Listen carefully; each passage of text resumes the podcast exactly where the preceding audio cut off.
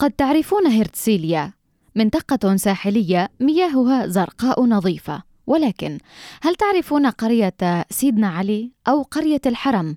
أسماء ثلاثة لمنطقة واحدة لكن القصص مختلفة. هرتسيليا سميت على اسم ثيودور هرتزل مؤسس الصهيونية الحديثة عندما أسستها جمعية صهيونية أمريكية عام 1925 مستوطنة أرض فلسطين، ومنذ عام 2000 يعقد فيها سنويا مؤتمر هرتسيليا الذي يعنى بالشؤون الاستراتيجية لدولة الاحتلال والمنطقة والعالم. أما عن الاسمين العربيين فسميت قرية الحرم بهذا الاسم لكونها نشأت في المكان الذي دفن فيه ولي لله اسمه علي بن عليل، وتكريما لصاحب المقام بني في زمن صلاح الدين الأيوبي مسجد ليضم المقام، وأصبحت القرية تعرف أيضا باسم سيدنا علي نسبة إلى مسجد سيدنا علي بن عليل الموجود فيها.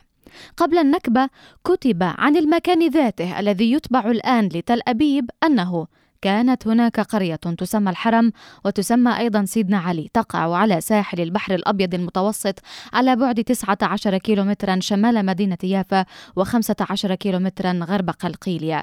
وبالعودة إلى عام 1945 قدر عدد أهالي القرية ب 520 نسمة يتوزعون على 150 منزلا، وفي 1998 بلغ مجموع اللاجئين من هذه القرية حوالي 3000 نسمة و700، وكانت الزراعة والصيد عماد اقتصاد القرية.